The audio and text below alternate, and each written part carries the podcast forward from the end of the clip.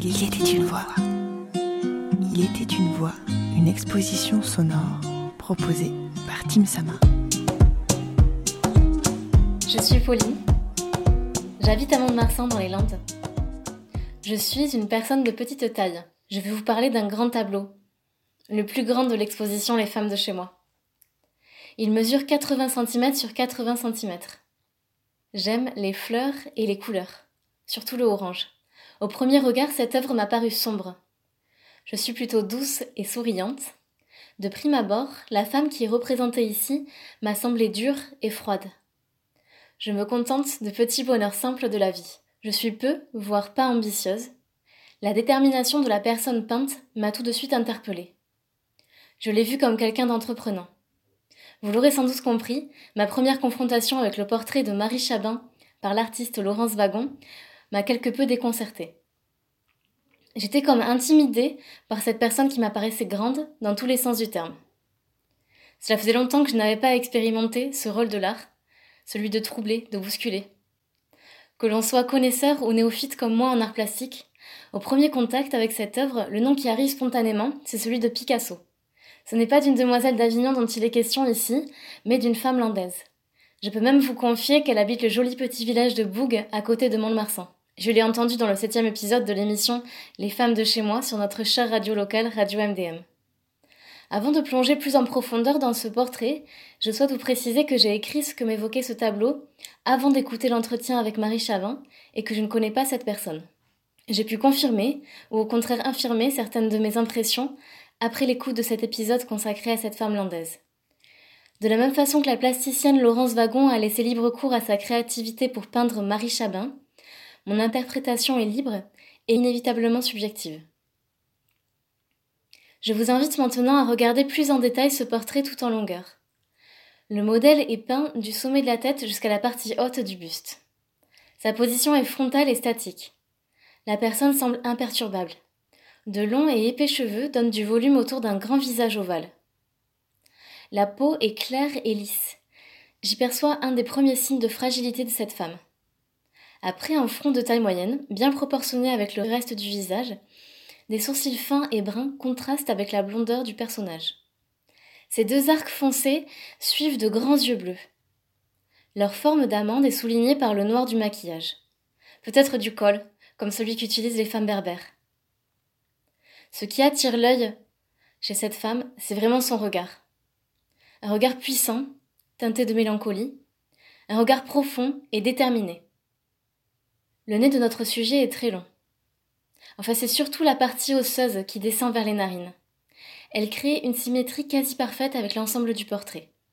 Parfaitement dessinée, la bouche est fermée et d'une teinte harmonieuse. L'absence de sourire contribue à l'expression d'abord neutre qui se dégage du tableau. Le port de tête est droit. Pour moi, il révèle la dignité de cette femme. Le menton projette une ombre sur le cou. Le cou est très long. Il est très présent dans l'œuvre. Il occupe une place centrale, avec le regard bien sûr.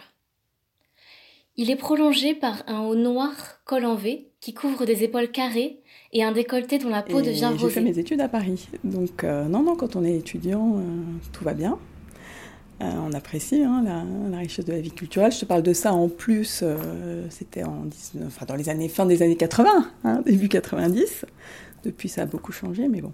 Bref, je ne jette pas tout. En revanche, il est clair qu'il y a eu euh, cette rupture euh, du départ au Sénégal et donc euh, précisément en Casamance. Et on avait donc, entre-temps, on a eu avec, avec mon mari notre fille aînée, Salomé, et j'étais enceinte de notre deuxième enfant quand on est rentré. Donc on ne pouvait pas aller s'installer à Paris ou en région parisienne après avoir connu la, la brousse, la vraie brousse. Je voulais confier dès le départ, j'ai d'abord été déroutée par cette œuvre certainement parce qu'elle me renvoyait à des traits éloignés de ce qui me caractérise, et que c'est plus rassurant d'aller vers ce qui nous ressemble. Peut-être aussi parce que j'étais perturbée par le mystère qui planait sur cette personne. Au lieu de me laisser porter par la performance artistique de Laurence Wagon, je cherchais à en savoir plus sur cette femme. Et là, aucun élément. Aucun élément pour lui donner d'âge. Comme si le temps glissait sur elle, que l'angoisse du temps qui passe ne l'atteignait pas, aucune indication non plus sur son origine. Elle pourrait être allemande, mais ça c'est lié au cliché du fait qu'elle soit blonde aux yeux bleus. Rien sur sa profession non plus. En revanche, de sa personnalité, on peut percevoir bien des choses. Je pense vous l'avoir fait ressentir dans mes impressions générales. Nous sommes en présence d'une battante, d'une combattante même. De ces femmes fortes qui persévèrent, qui ne lâchent rien. De ces femmes formidables comme Margot Labarthe nous en donne à découvrir dans les émissions Les femmes de chez moi. À travers l'air sérieux, presque grave de cette personne, j'ai aussi trouvé une grande rigueur. Après avoir dépassé ma première sensation plutôt froide et sombre, plus je revenais sur le tableau, plus je découvrais une personne accessible et sensible. Et c'est là pour moi toute la magie de l'art, de réussir à traduire les épreuves de la vie et les paradoxes de l'humain. Le pouvoir de l'art est donc celui de l'artiste.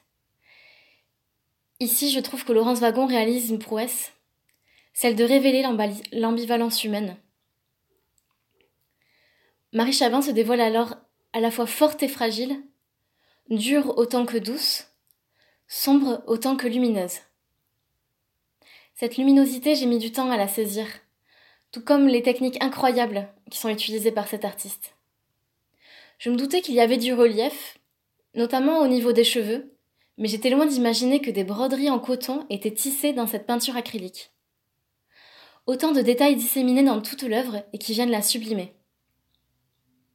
Par exemple, des sequins noirs scintillent tout le long du col en V et renforcent le côté classe qui m'avait déjà été renvoyé par ce portrait. Les prises de conscience ont été faites hein, quand même. Je trouve que euh, depuis quelques années, euh, et heureusement, euh, les gens se réveillent et, puis écoutent et, passent à l'action.